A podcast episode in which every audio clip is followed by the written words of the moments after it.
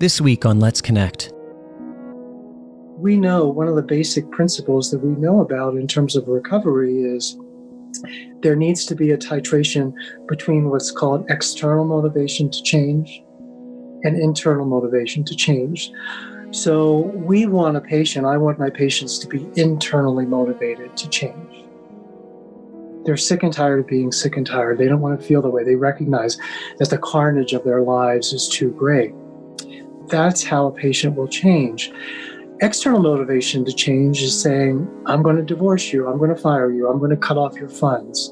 That's something from outside. And so, while that's important initially to get somebody into treatment, ultimately to find a path of recovery, the person has to be internally motivated. And for celebrities, they don't really have that, right? Because they're constantly being rewarded for the behavior, and there's a whole industry set up around them to deny um, to deny what exists. Welcome to Let's Connect. My name is Keith McPherson, and I'm so glad you've decided to join me for this next episode. Let's Connect is a podcast that interviews people from all walks of life who have inspiring stories to share about who they are and who they're becoming. As a life coach and someone who's genuinely curious about connecting with people, spirituality, mindfulness, and what this world is all about, I'm here to ask powerful questions, share my insights as well, and to really connect on a deep level to help us all grow in awareness of who we really are. So sit back, relax, and let's connect. All right, Dr. Paul joining me here live on Let's Connect. Thanks for being here, Paul. It's great to have you here. Thank you. It's really good to be with you. I have been so enjoying your book, Fragile Power. it's by my bedside, and every moment I get, I've been uh, reading through it. I'm just curious to start off. Like, how did this book come about? That would be yeah, like most meaningful things in life, it certainly wasn't direct. It certainly wasn't quick. Um, it really followed the trajectory of my life. You know, I entered the realm of behavioral health rather circuitously. I started my career first as a lawyer and then went into the realm of environmental justice. And I was working for Greenpeace International in Europe. And then September 11th happened, and I was living in Amsterdam. And as a white privileged male growing up in America, the security of my world had always been guaranteed until it wasn't on that day. And I came back to America and I really took some time off and I did some serious soul searching about what I wanted the next phase of my life to be. And I decided um, that I really wanted to focus on mental health and addiction treatment. And so I went back to school and I did a master's degree in clinical psychology and I started working with people clinically who worked on this on the very far end of the the economic and power spectrum. I was working with HIV positive transgender sex workers, and then in to make a living, I was working on the other end of the economic spectrum with people who lived in the world of extraordinary wealth and power. And in that work, I realized that there was a daughter of one of the families that I was representing who had a crack addiction. And in spite of all the money, in spite of all the power this family had, there was no solution to the, her addiction. And in fact the money and the power was was causing the problems. And i was riveted by that because i grew up right uh, as a white male being taught that wealth is the key to all of your problems.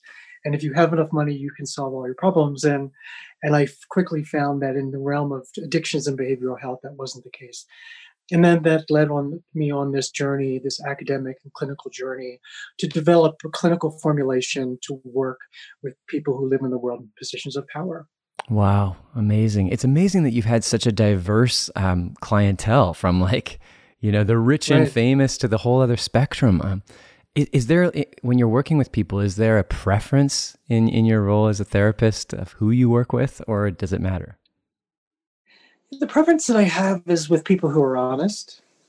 Um, you know, in my work, I, I, really seek, and one of the things I talk about at length in my book is how I, I seek to pierce those labels that we put on people in society, mm-hmm. whether it's white, whether it's black, whether it's gay, whether it's straight, whether it's Christian, Jew, Muslim. I mean, we, we put all of these labels on human beings. And my work as a clinician seeks to pierce those levels and connect to the humanness that resides within. And you know, my biggest frustration comes when I work with anybody who has a hard time with being honest with themselves, with other human beings, um, has a tenuous relationship with the truth. Um, and so, so I really, my preference, I don't have a preference in terms of economic spectrum. They're all, you know, everybody is wonderful and challenging and extraordinary and frustrating, you know, in their own way. It's just the nature of of being human. And um, certainly, there are different challenges that come from working with people who are celebrities and who are wealthy and, and powerless. Um, just as there are celeb- just as there are challenges of working with people who are poor and powerless. Mm. So it's just different. Yeah. It's, it's so interesting, you know. I mean, the work that you've done with the the rich and famous label, that type of persona, it's right. so interesting. It, as I'm reading through your book, I'm thinking about my own drive in my life of wanting to be rich and famous. I, you know, I spent sure. a, a summer on the Canadian reality TV show Canadian Idol back in the day, and uh, uh-huh. became a finalist on the show. And it was around that time I realized like this is not all it's really cracked up to be. I mean, it's just such an illusional world of this mindset of I've got to get something and prove something. And I'm just curious in your opinion, like, why are we so conditioned and cultured that way to try to move to this place of being rich and famous? Why is that such a driver? because we're animals. Um, you know, we dress up well and we have nice accoutrements. Uh, but, it, but we're animals, we're primal. And, and part of being an animal is the fact that we are hunters and gatherers. So we are genetically set up to go out and find things and bring them back. And then in addition to being that we're hierarchical right? So so we organize ourselves just like bees just like other animals. We organize ourselves in terms of hierarchical structures. So the combination of those two things pushes us to go out and seek and to acquire um, and to show off, right? Mm. Um, and, and, so uh, that's just who we are as a species. Um, and and look, I I think that aspiration is a wonderful thing. I think aspiration moves humanity forward. I want us to be ambitious. I want us to kind of keep going and searching and questioning and wondering what the next, what our next goal is. I certainly have my whole life, and that's what's given me a rich and meaningful life. The issue, of course, is when it becomes right. It's like anything. It's when it gets a little out of whack and causes causes pro- more problems than it causes solutions in our lives. Mm. Let's let's chat about that. I mean one of the areas that you work in um, is addictions. And I mean, I can only right. imagine when we start talking about people that have become rich and famous, we see it in the news all the time people battling right. with addictions. Um, curious, like, how is it so that, and this is probably the big question you get asked a lot, how is it so that, like, the most wealthy people in the world, the richest people in the world, um, have addiction problems when they have all the money that could solve the problem potentially? Uh, because you know addictions are we always are looking for the one thing the silver bullet that will explain everything. Mm. you know addictions involve a melange of issues that come together. So there's the physical. So people are genetically predisposed to addictive disorders. Their body doesn't process drugs or alcohol like other people. Um, there's the environmental factor. So um, you can be genetically predisposed to alcohol but if you never put alcohol into your system chances are you're not going to develop an alcohol problem. Right. Uh, and then there's also the emotional. And so uh, typically people who suffer from addictive disorders have some sort of trauma background where someone whose care and protection they desperately needed during their developmental phase betrayed them. Mm. And so, in that breach, in that ego injury, where they learn that human beings are unreliable, right? And I can't trust anybody but myself. And so they put up a protective wall and they never were able to heal that breach. And so when they find drugs and alcohol, it soothes that breach, gives them a sense of power, it gives them a sense of control over their lives. And then um, it then then it switches, doesn't it? And then it becomes to, to control them, and and take away their options, and take away their power, and take away their control. So um, so that's that's that's why. Um, and then with people of power and celebrities, um, consequences, right? They're protected from a lot of consequences. We know one of the basic principles that we know about in terms of recovery is there needs to be a titration between what's called external motivation to change and internal motivation to change. So we want a patient, I want my patients to be internally motivated to change. Hmm. They're sick and tired of being sick and tired. They don't want to feel the way they recognize that the carnage of their lives is too great. Hmm. That's how a patient will change. External motivation to change is saying, I'm going to divorce you, I'm going to fire you, I'm going to cut off your funds. That's something from outside. And so, while that's important initially to get somebody into treatment, ultimately to find a path of recovery, the person has to be internally motivated. And for celebrities, they don't really have that, right? Because they're constantly being rewarded for their behavior. And there's a whole industry set up around them to deny um, to deny what exists. That is so interesting. You know, when you talk about internal motivation, somebody comes into your office, rich and famous, brand or that title, completely rewarded all their lives. How do you move them into this space of recovering from an addiction and becoming internally motivated? How do you, how do you even begin that process? There's something called the therapeutic alliance, which is the attachment that the patient has with the clinician, and I and I talk about it as akin to a delivery system. Hmm. So penicillin comes in a pill, and so the pill is the form that you interject the medicine. If the pill is faulty, then the medicine doesn't work. So, the most important aspect of any kind of treatment is the therapeutic alliance that the patient has with the clinician. That patient has to intuitively trust that clinician. And to get there, they're going to challenge. They're going to constantly, they're going to fire you. They're going to, they're going to constantly challenge to prove to themselves that you are trustworthy. And so basically, the work has to come from being vulnerable with the patients in a sort of in a therapeutic frame, certainly appropriately. Um, never getting into a power struggle with the patient, particularly patients of power. I approach my work from a postmodern feminist stance, which is that it needs to be collaborative, mm. because particularly with this population, if I come at them as the privileged male with a PhD, with a doctor with superior knowledge, right, right they're just going to crush me. Right. They're going to be like, get out of here. So, so it's, you know, it's a bit of a, it's a, well, it's more than a bid, isn't it? It's a dance. It's really being able to see the patient for the humanity to try to pierce those labels because they're gonna they're gonna they're gonna, they're used to getting their way they're used to manipulating they're used to seduction and they're going to continue to try that in the therapeutic relationship to see whether or not I am worthy of their trust. Wow. And I better be worthy of it because they will because they will they will leave. Wow. Yeah. What's it like to be on the um, the side of the fence, so to speak, or the, the chair that you sit in when you're sitting across yeah. from someone that's just pushing your buttons and testing you to see if you're going to crack? Like, what's that like for you? It's exhausting. Um, I bet. It can be humiliating. Um, it it it requires um, you know it requires the work that we do in meditation and yoga right? It requires creating space between that emotional reactivity and then the reaction that i have.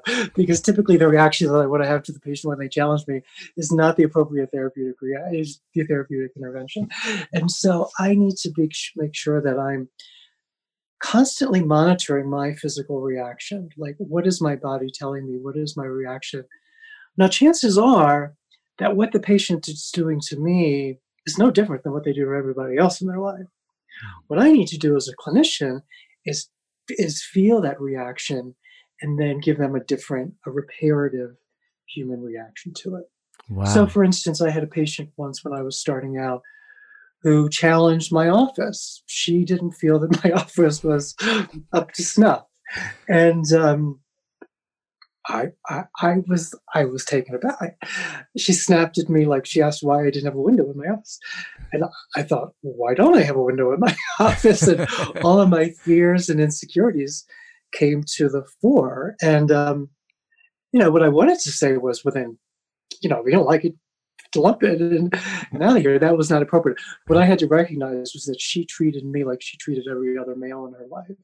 And so then I had to give us space and then find the appropriate time, which occurred probably three sessions later, where I brought it up to her and I said, you know, when you challenged my my office, did that did you make did you think that that would I'm an inferior inferior clinician because that's what you projected to me. Wow. So we were able to talk honestly about it. Um, and so so it's really being able to recognize what the patient brings up in me, my reaction, and then sorting through it and figuring out what's an appropriate clinical intervention that will not assuage my ego because it's okay if my ego can get bruised.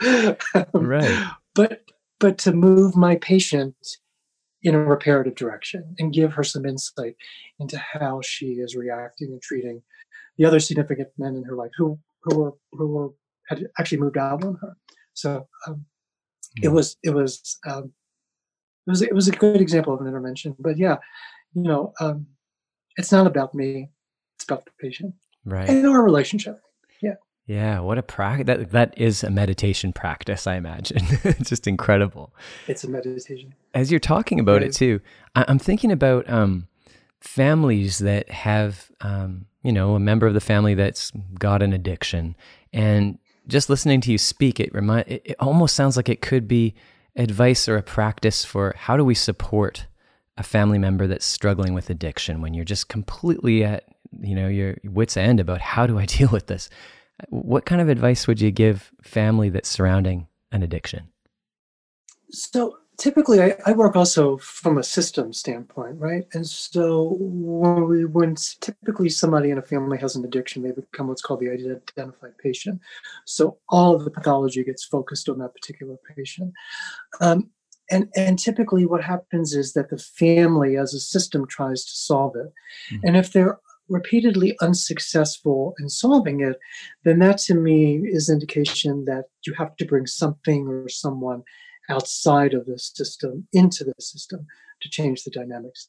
Now, if there are enough resources, you can bring in another clinician. If there aren't resources to do that, you can bring in a family, another family member or a friend of the patient, so so that you can begin to change the dynamic of the system. And you can also begin to recognize that this is a systemic disorder. Mm-hmm. That while addictions thrive in isolation, um, they are not cured in isolation and they're healed in reparative relationships with other people in their lives. Um, you know, addictions are incredibly, they're gut wrenching.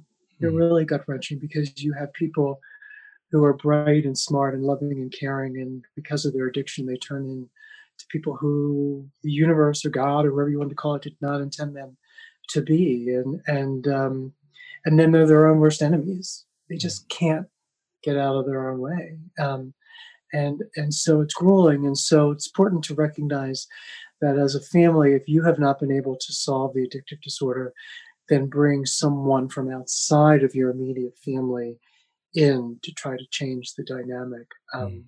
and and and it's okay for you to get your own help and to get your own support that's actually it's better than okay it's it's it's it's proven to be highly highly effective throwing a net over somebody and dragging them off to treatment those outcomes are pretty dismal. So um, yeah. try to work again in the in the dynamics of it all. Got it. When when you're looking for um, outside help, is there anything to kind of be aware of or look out for? I'm, I'm imagining there's got to be different approaches to dealing with addiction depending on who you're working with. So just to give some advice to people listening that might be in the process of looking for a therapist or a third party to help.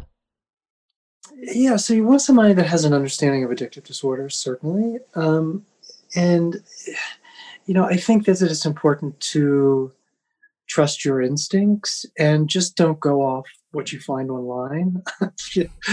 uh, you know, like a lot of people have very clever and smart websites, but you really need to talk to the person and you need to ring them up. You need to be old school about it and ring them up and get them on the phone and have a conversation and ask them about their philosophy.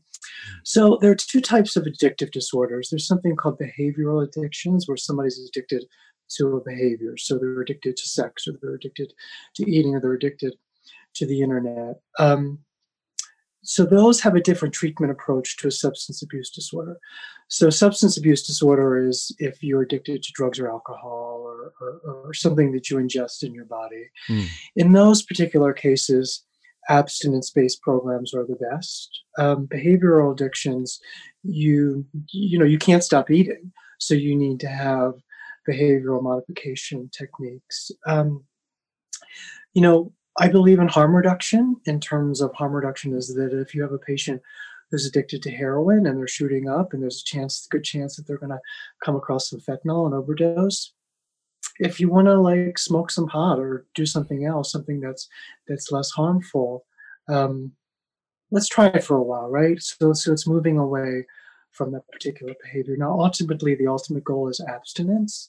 Um, but but if you look at sort of methadone is is a behavioral reduction, right? We're taking some money off of heroin and we're putting them on on another substance. So um, so I think um, it's important to recognize that there's no silver silver bullet, like I mentioned before. That you have to look at a number of different factors uh, in the treatment that the person who you're working with, the integrity of that person, the competency, the compassion that that person has is critically important, um, and also the methodology of, of, of, of, the treatment approach is important. Mm, okay. Wow, this is such good advice.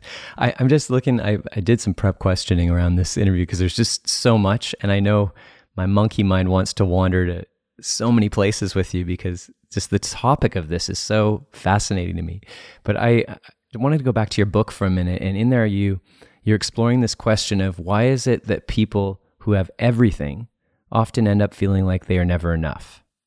And I'd love for you to just speak further to this. I mean, it's just such an interesting dichotomy to me. Typically, that's a relational disorder. So, again, as I mentioned, that somewhere on their developmental path, somebody whose protection and love they needed betrayed them.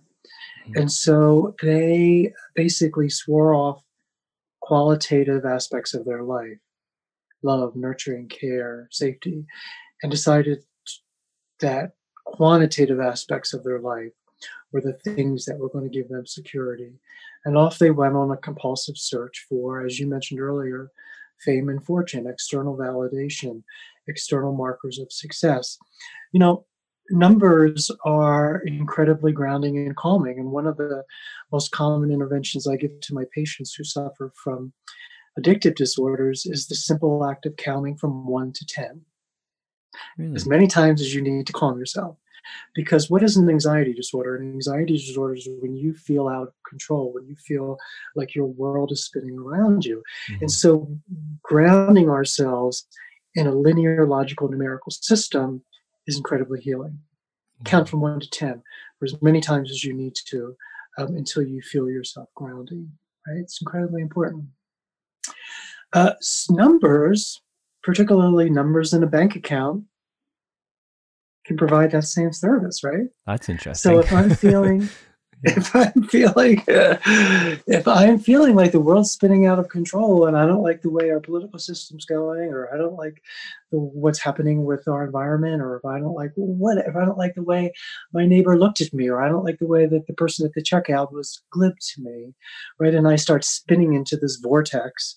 Um, I can go into my account and look to see how much money I'm worth and, and that grounds me and that gives me a sense of, of, of, of stature, a sense of validation, um, a sense of importance in the world. Because again, right, let's go back to what we talked about earlier, is that the nature of us is that we're hunter-gatherers who organize ourselves in a hierarchical culture. And so it can give us that sense of groundedness and superiority. Um, and well-being right mm. what about the case where somebody gets overly attached to like I need to get uh, you know this amount of money in the bank to prove my worth. Like, what about that scenario? Um, like I said, I, I don't I don't think aspiration is. I think setting goals. Like I'm I'm a Virgo, so I love lists, right? so I'm always writing a you know I need to do X, Y, and Z today. Uh, so so I I I believe in intentionality, the power of intentionality. I wrote about I wanted to write a book for 20 years. So every morning I would write, you know, in my in my journal that I'm an author. I'm I'm a you know, and so and, and so I believe in that. Um, I think like anything, right? We we we we we have to work in the integration that that what happens and, and one of the one of the hallmarks of mental health is the capacity to hold two disparate ideas and integrate them. And so wow. that means that we need to have balance and we need to have equilibrium in our life. And when we are so heavily weighted on external markers of success and accumulating and acquiring to, and, and we ignore um, relationships, we ignore friendships, we ignore our family, we ignore sense of self, we ignore our bodies, right? We detach from our bodies, we detach from our emotions to get to that particular place. That's when pathology arises. Mm, wow, it's so interesting. I'm I'm also just skipping back to how you got into the space of working with the rich and famous uh, clientele. I mean, that seems like kind of a, an authentic space to be in to to build the trust up. Like, how did that begin for you, and how did it grow? Well, you know, it's a classic example of necessity as the mother of invention. And so I saw in my work that the people of wealth and power were not getting the quality mental health treatment that they needed. Wow. Right. And we look, we can look historic from Judy Garland to Prince to, to, to we, there's, there's, that, that, that people of wealth and power were being objectified and manipulated for their wealth and that mm. they were not getting culturally competent care. And so my work basically, I was pulled into it because, um, A, as a humanist, I don't think that people of any label should be objectified. And so, so I saw in my work a number of disheartening things. I, I saw, uh, particularly in my work in the environmental movement when I started back then, how nonprofits were objectifying and manipulating people of wealth to raise money for their particular organizations. And I thought this is fascinating because here we are trying to save the planet, and we're talking about a segment of humanity with a fair amount of disdain. Hmm. And that just didn't sit with me very well. And then when I went into the field of behavioral health, I saw that there was robust and really wonderful research in minority populations who exist in the world in positions of powerlessness. So feminist theory is brilliant. It'll work around minority stress in terms of LGBT populations. Genius, absolutely genius. And yet, when I was talking to people about my interest and what I was seeing as a clinician, people were saying things to me. Why would you waste your time studying rich people? Uh, really? what what for that very reaction that you just had and and there was just such ingrained hostility and resentment towards people of wealth okay whatever but if you're a human and it's not whatever if you're a if you're a compassionate human being if you hold yourself out as a humanist then then culturally competent culturally relevant care should not have an economic or a power spectrum Right. Absolutely. And I don't think that we can say, well, if you are in the top bottom 50%, then you deserve culturally competent care. But if you're in the top 50, then you don't. I mean, that to me is ludicrous, yeah. right? If you're a human being who carries a label, you deserve culturally competent, clinically relevant care. It wasn't happening in the field. And so I thought, well, I have the interest in the resources to pursue this. Now, listen, have I have I gotten a fair amount of pushback and hostility around it? Absolutely, right? Hmm. What that to me shows.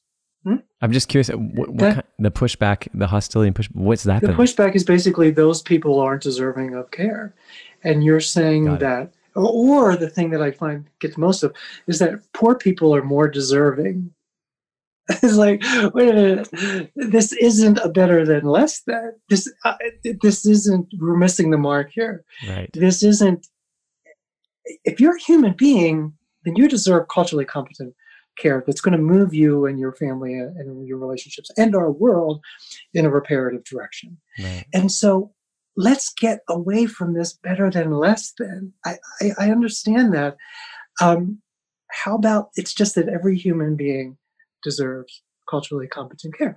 And look, the the the power and the economic gap in our society, it's not getting better. It's no. getting profoundly worse. Oh yeah. Absolutely. And so why is that, right? I believe that the solution lies in effective mental health treatment. That if people of power and money are able to cultivate compassion and empathy for other human beings, then we can begin to get out of these silos that we put ourselves in. Wow, that's an that's an speaking about manifesting a beautiful vision for where we need to go.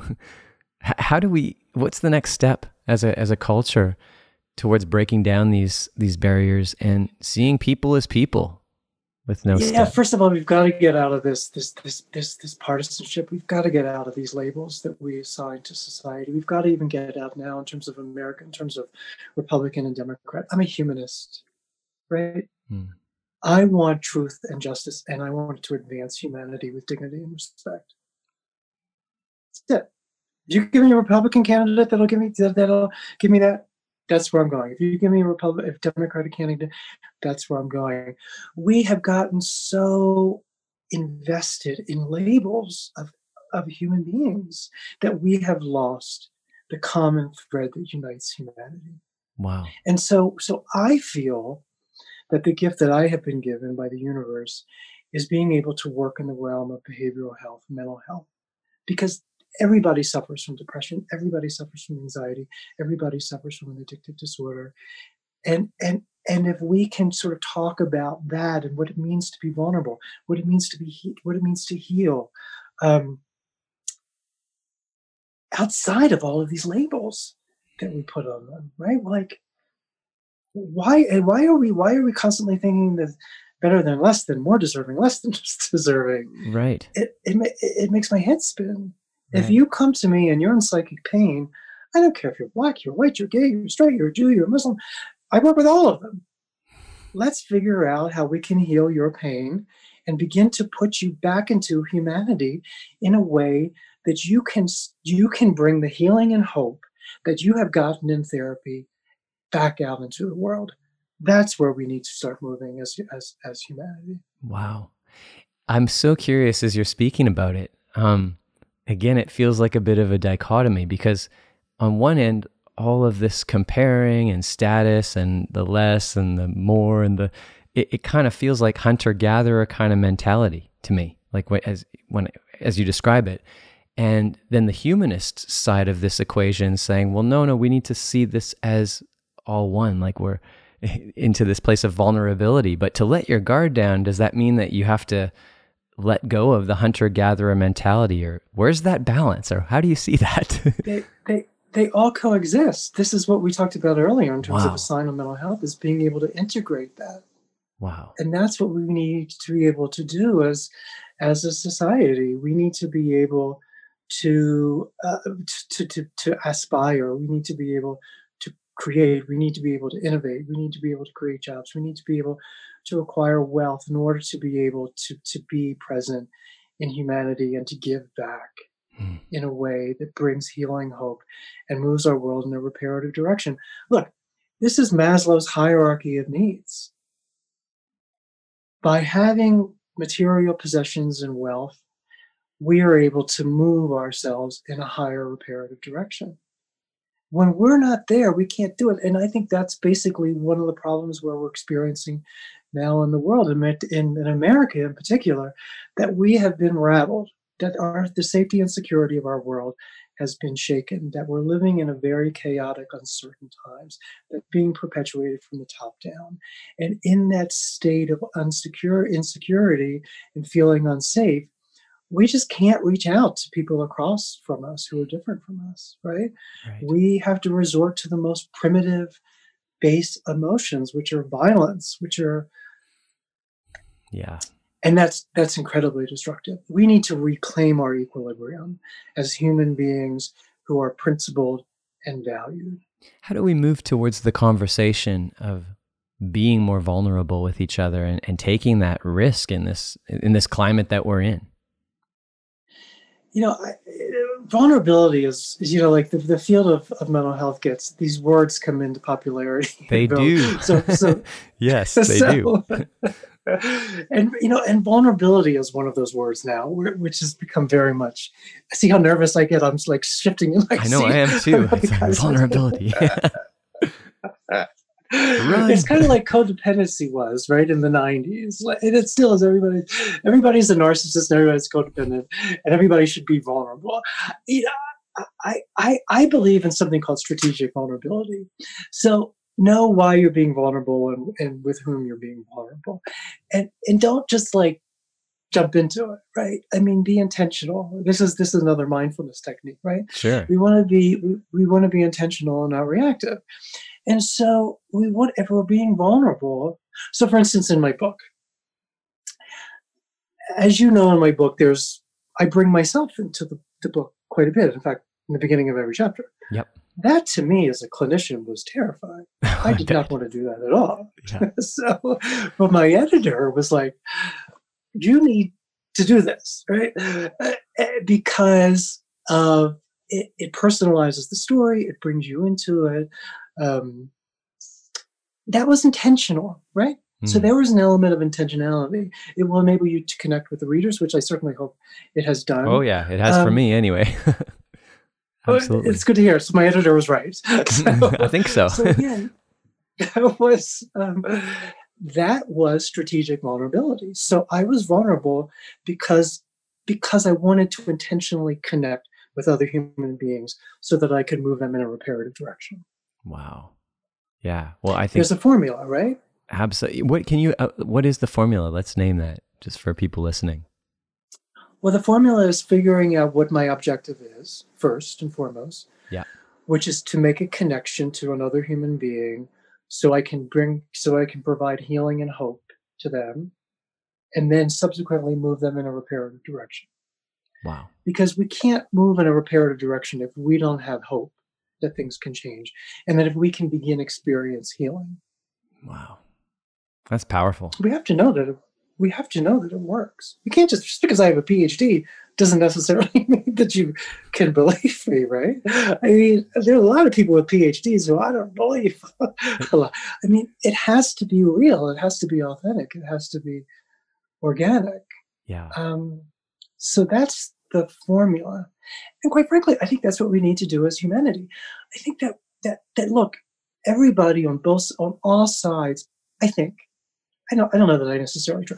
I think a majority of the population uh, are fatigued by the problem, and they're just fatigued by the conflict. Absolutely. I am. Yeah. Yeah. I'm, I'm like exhausted by it all.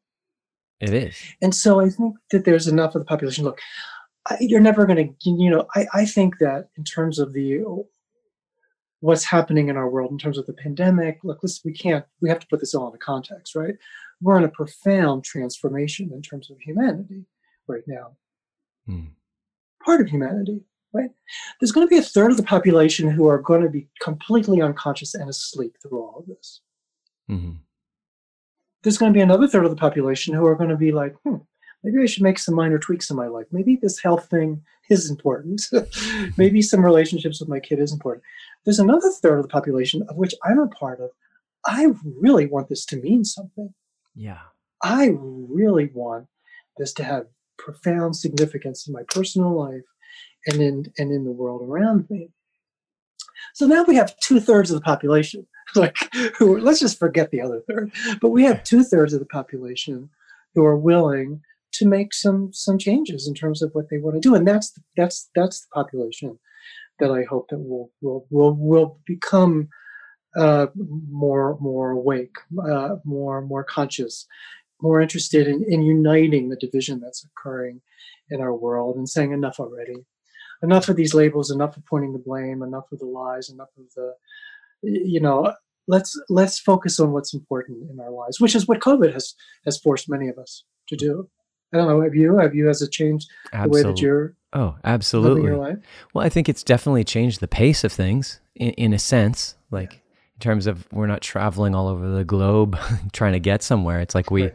we're really forced to go right. inward and, and look at who are we being while we're doing everything that we're doing and why are we doing what we're doing and it's in a way it's been a real for me at least a real ref, a time of reflection to really evaluate right. Who are we becoming like you say and, and where is this going and i uh yeah it's so interesting i i'm also just in terms of the work that you're doing with you know i imagine some of the leaders of the world some of the big influencers in terms of how, what we've deemed popular i mean i can't think of a more crucial time to to get into the hearts of those people and to to really move them into a healthy place so that they can lead and, and set example. What's your thoughts on that? It's a more connected place. It's it's a place where they they're they are not living behind three sets of gates, uh-huh. where they recognize that they can contribute back to society and and help our world that needs it. Um, hopefully, it's developing consciousness around issues. Um, and again coming out and being a part of humanity but look you know being a person there's there's an, an enormous amount of of hatred towards people of wealth yeah there's an enormous amount of insecurity like um there's norm, you know and so so you know some of my patients say that look I, like the world feels profoundly unsafe for me right now so i'm just going to live in my little bubble hmm.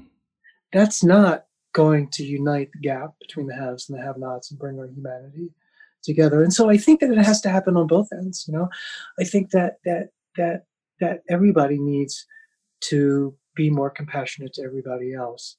Whether you're a poor person towards a person of wealth, whether you're a rich person towards poor poor person, um, but to do that, we need to find a common denominator that unites us mm. as human beings. Um, you know, vulnerability is not such a great sell to a person of extraordinary power and wealth because they've spent their whole life avoiding mm. vulnerability.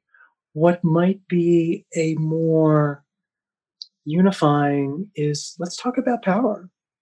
Instead of talking about vulnerability, let's talk about power. Right. What does power mean to you? Right.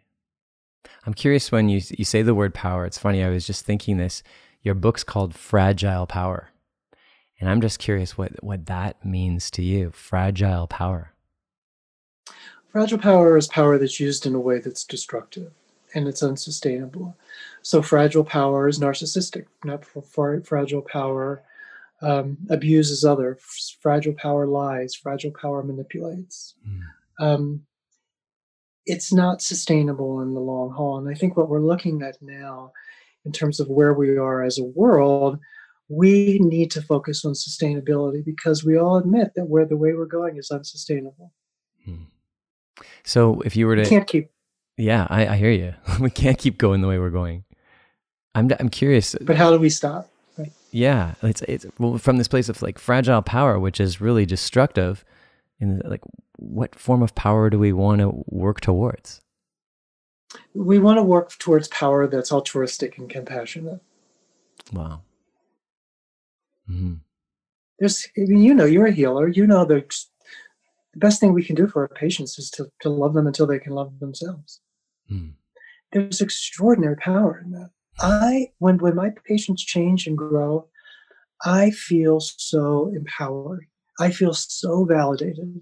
I feel so seen and heard as a human being who has substance and and and, and who has real value and power in the world. And and look, the the relationship that the patients allow me to have with them is such an extraordinary privilege.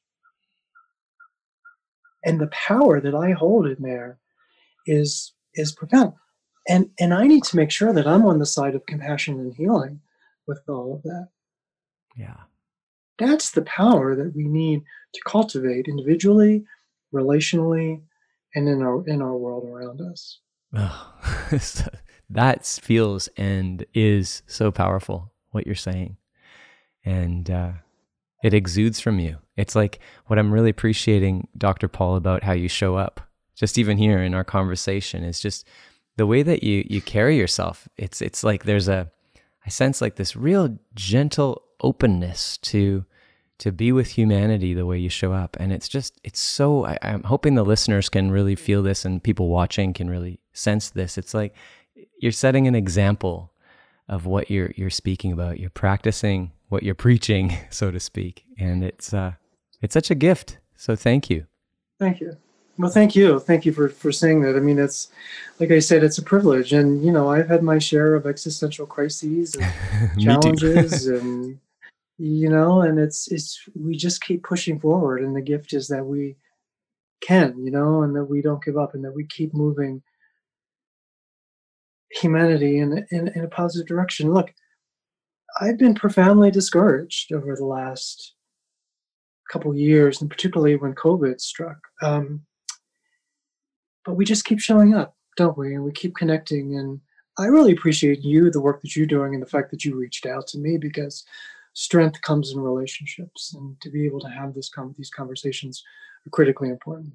So, Absolutely. Thank you. Thank you. And uh, all of you listening as well, thank you for tuning in to the conversation today. Um, I'm going to leave in the show notes ways you can get in touch with uh, Dr. Paul and his book, and just before you go, I just want to thank you again. Paul, Dr. Paul has actually offered up a few copies of Fragile Power, his book that we're going to give away this week. Uh, so just tune into Instagram to find out how you can win a copy of Dr. Paul's book, Fragile Power, as well. And uh, thanks again, Dr. Paul, for, for joining me here on the podcast. Thank you.